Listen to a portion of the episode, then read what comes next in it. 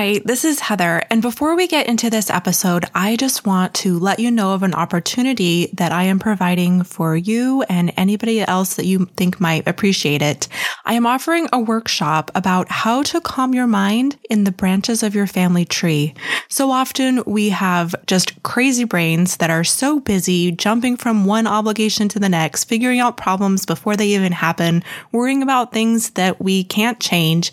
And I want to show you how you can change change your approach to researching your family history, use the research process to help you to train your brain to slow down, to be able to think clearly, and with that clarity of mind, be able to improve your relationships, improve your satisfaction of how your life is living.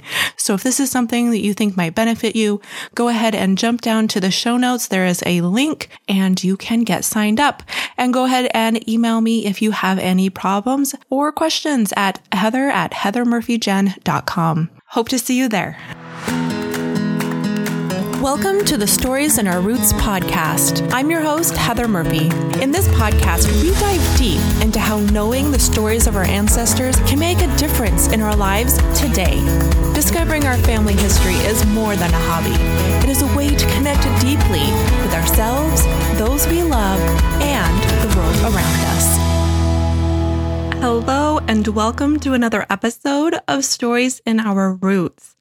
Today's guest is Cassandra Lane. She is the winner of the Louise Meriwether First Book Prize, author of We Are Bridges, a memoir, and editor in chief of LA Parent Magazine. She previously worked as a newspaper staff reporter and received an MFA in creative writing from Antioch University, LA. I'm looking forward to having you hear Cassandra's story about why she decided to put together this book, the evolution of how it came to be, and the things that she learned as she was researching and imagining the lives of her ancestors, and how she looked at their stories to help her understand and make sense of the way that she looked at the world. Here is the interview with Cassandra Lane. Hi, Cassandra. Thanks for joining me on the podcast today. I'm looking forward to hearing and sharing your stories. Could you start by introducing yourself, please? Hi, Heather. Thanks so much for having me on. I think what you, you do is amazing. My name is Cassandra Lane. I am a writer, I'm an editor, I'm a former journalist. I'm from Louisiana, which is where I started my journalism career. But about after about 10 years in the business, I really wanted to take the leap and pursue what I always truly wanted to do, which was creative writing. And I went back to school, moved from Louisiana to Los Angeles, which is where I've been now 20 years.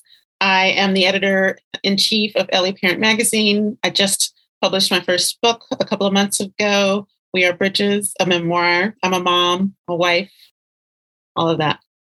Great. Thank you so much. Now, can you share what was going on in your life when you decided that you wanted to research your family history? Yeah, it all has to do with that trek that migration from Louisiana to Los Angeles, which was a big culture shock. I was so far away from blood family. While I was in Louisiana, I knew a little bit about my family history. So this book tells the story or attempts to tell the story of my great grandparents, Mary Magdalene McGee and Bert Bridges, who were so in love, very young and in love. And unfortunately, that love was cut short by a lynching around 1904. My grandmother was pregnant with my grandfather, my mother's father. And so I knew some of that story when I was a young adult, and a little bit, even before that, a little bit of it. But I wasn't obsessed with it and trying to pursue learning more until I came out to Los Angeles. And I had just enrolled in an MFA program at Antioch University, LA. I went in with another proposal, but that ended up being it changed to this exploration into what had happened to my grandfather, um, or my great grandfather, and my great grandmother, and how that had impacted not only that couple, but the generations that came after them, including my own. Okay. And so, what was it like for you at the beginning of that journey? What steps were you taking to be able to find out the story behind the little bits that you had? Yeah, so this would have been around 2001, 2002. It was very frustrating. I, you know, wasn't on social. We didn't have social media. I was so far away from family. And for me, it truly was an emotional journey. I was looking at myself in terms of why I was the way that I am around romance and marriage and race. And I was in therapy, I was journaling a lot. So I just started talking to my grandparents by that point were all gone. But I started talking to my mom, who's kind of a family historian and a story to an oral storyteller, I call her, and my favorite uncle, Uncle Cricket, who also was interested in what had happened to our, our great grand to our ancestors. And Uncle Cricket was just very supportive. Grandma Mary, unfortunately, did not tell us a lot when she was living. That was just such a painful part of her past. She remarried after the lynching, migrated from Mississippi to Louisiana, which is where we all ended up being. Married a man who unfortunately was abusive to her and to my grandfather. And so, even though she didn't want to talk about Bert Bridges uh, while she was living on her deathbed in her 90s, he came back up for her. And she, my mom tells me that she was crying to her about how beautiful he was and how strong he was, how proud he was, how much she loved him, and how the white people lynched him. And then she just shut down and said, I'm not going to talk about my Bert anymore, baby. I'm, I'm not going to talk about him. Um, so we've truly only had those two words, Bert Bridges, the fact that he was physically beautiful, that they were so in love, and that he was my grandfather's biological father, and that this atrocity happened to him. And my uncle, you know, found some family, distant family members asked questions. Not much was revealed. I started looking um, at calling the state of Mississippi for records. Unfortunately, in the county in which that lynching likely took place, there was a courthouse fire in 1912. So any records prior to 1912 were were gone, if there ever were any records on him. So it was a very frustrating time to try to find you know, facts and records since there weren't any. I wasn't really able to travel in the way that I wanted to. So for me, the story became more emotional and creative. And what I focused on were the gaps. And what do those gaps, especially in African American families, so many of us don't have, we can't trace our family lineage back far, too far. I wanted to look at what those, the impact of those gaps on, on a family. And so what I started doing was writing around that in a poetic way, in a way that also fictionalized. I started fictionalizing a story around Bert and Mary, imagining them as, as two young people in love, just to humanize them. So yes, I, I wrote about the tragedy, but I also wrote about or just imagine their love based on those few little words that great grandma Mary said about about his beauty and her love for him. Um, later, and this, this is a story that I've been working on for almost 20 years. So later, I did do more research. I joined Ancestry.com. I did a DNA test, you know, as technologies began to change and I had access to more. And the story has evolved in so many ways. For instance, at the time of the initial writing, I was not a mom. I wasn't planning on becoming a mom. So all of my focus was really on Bert Bridges and what happened to him. In 2006, I was pregnant and the book took another turn. I started focusing on the women in the family and my and Grandma Mary and the, the fact that she was the survivor and what that must have been like for her to be pregnant and and go through a lynching. So I started weaving in. It became this this woven story of this ancestral look with my contemporary story of becoming a mom. I did make a trip to that town, which is now a ghost town, in 2018, I walked around cemetery. I walked around the ghost town. I've just done, you know, lots of research on the town.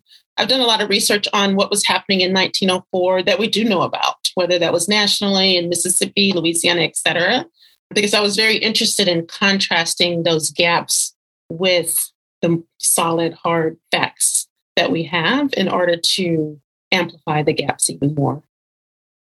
Great. There was a couple um, things that I want to touch on. What you said is um, one of the things I think it's great that even if you didn't have the records, you found ways, like you said, to fill in those gaps, even though it wasn't specifically about your ancestor, that you were able to find out what was it like to live in that place or what was going on in that time to give you more context to do that imagining part that you said.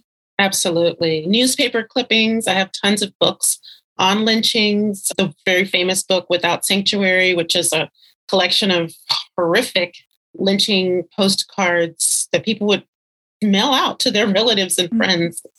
Just atrocious. But looking at those images again helped my imagination. Looking at newspaper clippings, I have a, a book about, you know, the lynchings that were written about. And in a lot of cases, they were the victims were just called unknown. So maybe he was one of those unknowns. Um, but I, yeah, I, I used all of those those pieces of information to help construct the story. And I think it's really valuable. Like a lot of times in genealogy, we're about the facts and what what is the data that we can get. But I think it's so valuable to do what you've done and do that imagining, contemplating what their lives could have been like, would have been like. What has been the benefit from doing that for you? Just really, um, it, I feel connected to them in a way that I didn't before. I do remember Grandma Mary very, very well. I was 11 when she died.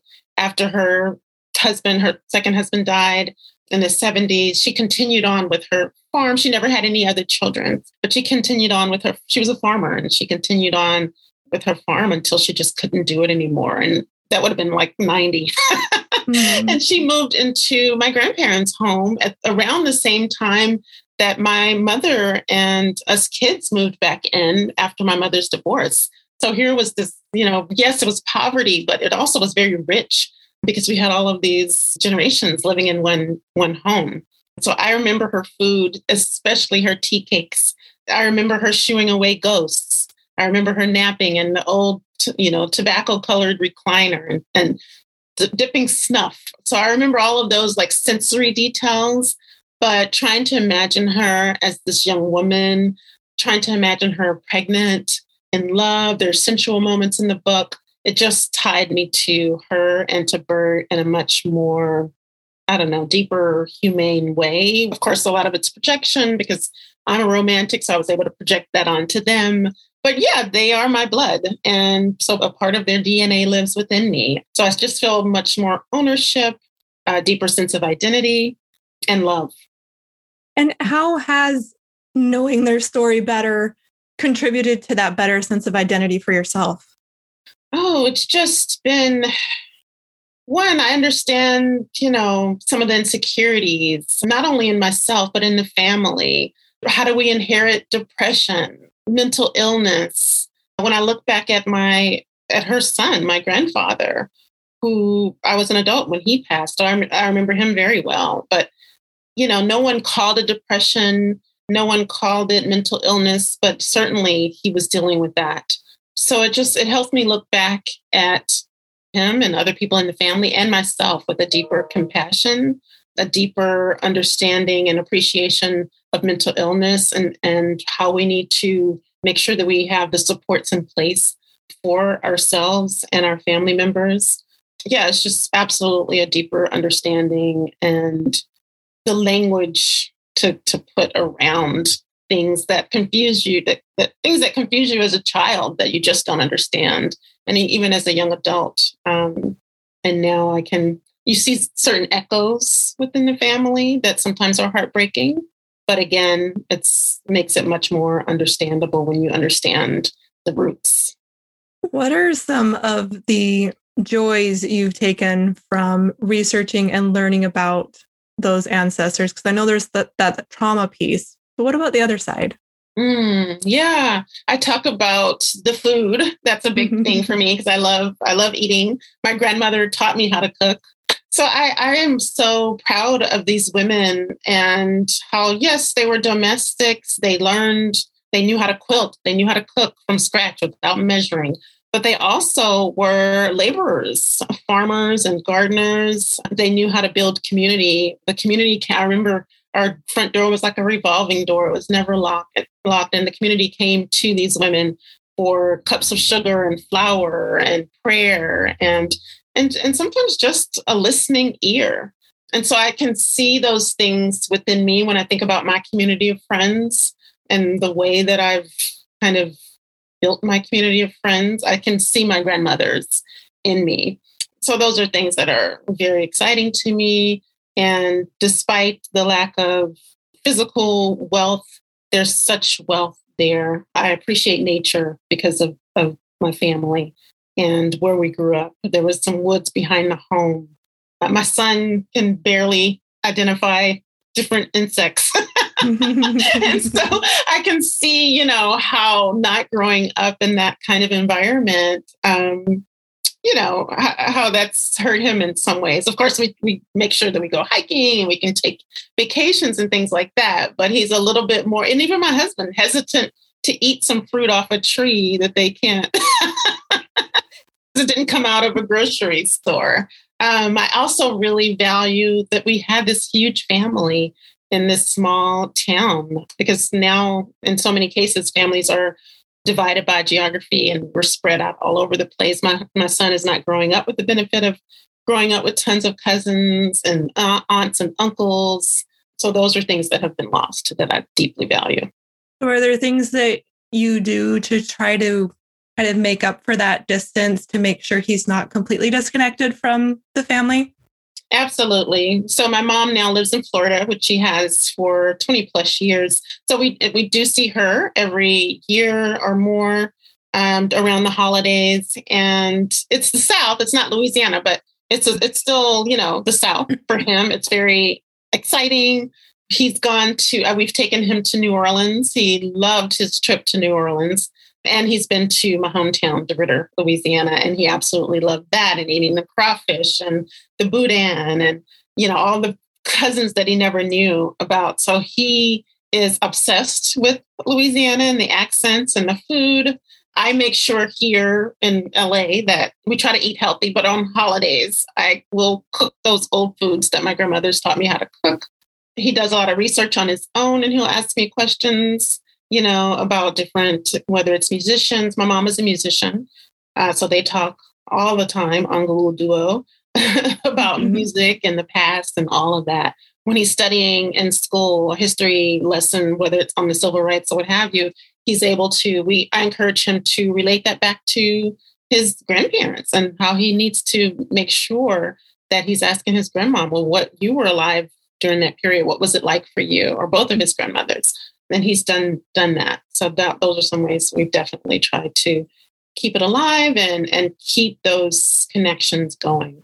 So not everyone who researches their family history decides to write a book. Why did you decide to make it into a book?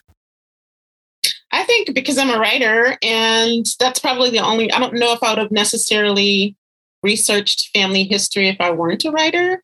Mm-hmm. For me, writing is such a psychological dig whatever I'm writing, even as a journalist. And so when I turn the lens on myself after looking outward for so long, for so many years, interviewing so many, just countless people, when I turned the lens on myself, I knew that I'm not an island. No person is an island. So I had to connect those dots. And so, of course, I had to look at my bloodline and family. Yeah. So for me, I think it's the other way around for me because I'm a writer, because I'm constantly asking why are things the way they are, it drove me to my family. I don't know how they feel about that, but I was compelled to do it because of my own psychological and emotional work. That's great because there is so much that we can learn about ourselves by learning the stories of the people who led to ours. Because I think of it as like our our parents and grandparents, each generation has this little packet of beliefs and mm-hmm. things that happen to them that they pass to the next generation.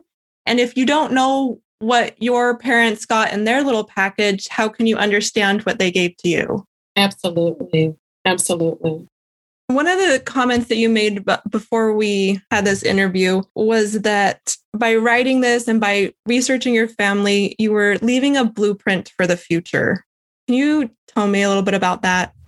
Mm. Yeah, so I love the idea of blueprint, and I, my I have to give it to my publishers for coining that, um, the marketing team, which I absolutely love, and I love that the cover of the book is blue to kind of match that. Mm-hmm. I think what it means for me is that despite that I was faced with, or that the family is faced with these gaps, not knowing who our family was prior to Mary, and so many people in the family didn't even know about Bert Bridges they thought that Buckley, which is the last name of the man she married after the lynching, they genuinely thought that that was the biological last name. And so when I started doing this research and asking, there was a family reunion in, in 2001, and I was telling some people about it. They were, it was completely new to them.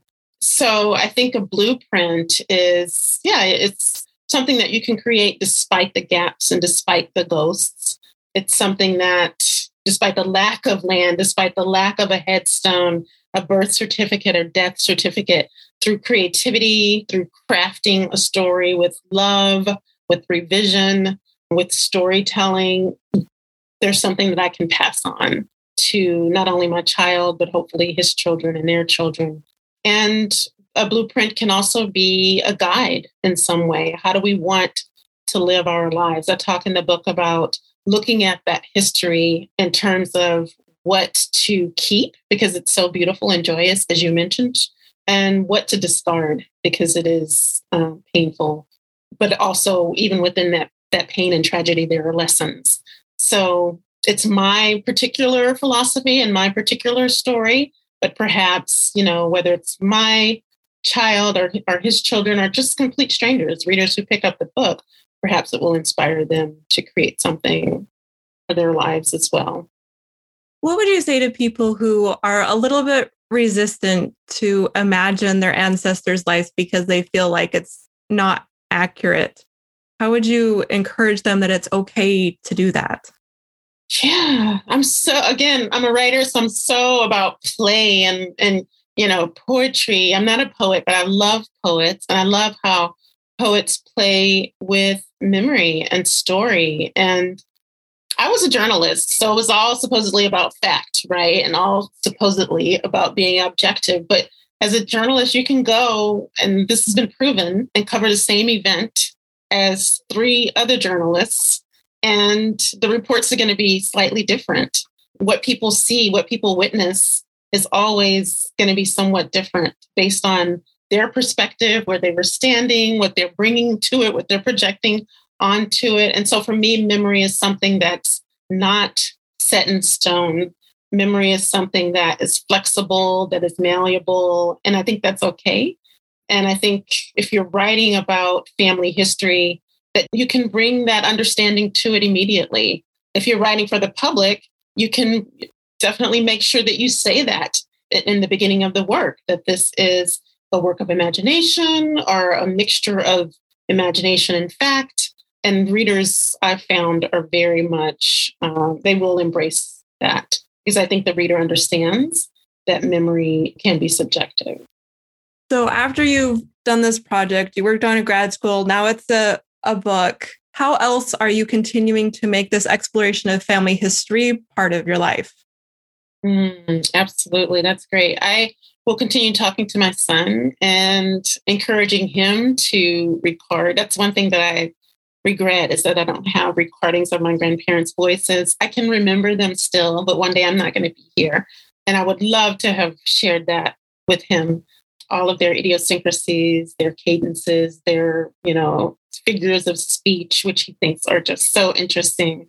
Um, so encouraging him because of that lack, I can now encourage him to record your grandmother, you know, ask her first, but record her, keep a journal. She's bought him a journal before and, you know, interview. Uh, he's 14, but he can start those explorations now for me, the work continues. I did find eventually a death certificate for my great grandmother, for Mary, and there are pieces on there that were like treasure because it validated her. Of course, I knew that she existed. So I have those files. I have military records from her son, my grandfather, draft papers. I have photos from the trip that I made to Mississippi. I will go back to stay longer. I found some distant cousins through the DNA testing. I just have tons of files and records beyond what happened to them that I, I need to continue to develop. I think there are definitely stories that will come out of some of that. It might be just an essay or a poem or what have you, but I'll keep playing with that material. My mom really wants me to explore her mother's side of the story, which is a different part of Louisiana so I'm interested in in pursuing that as well. It's just never ending. and and even though it's never ending, how would you say that you are different between now and before you started this journey? Mm, I feel more confident. I feel more I just feel more of who I'm I am and who I was always supposed to be. I was always so deathly afraid of everything, so timid, had not found my voice, or I think it was internal because I was a writer. Even as a kid, I read and I wrote all the time.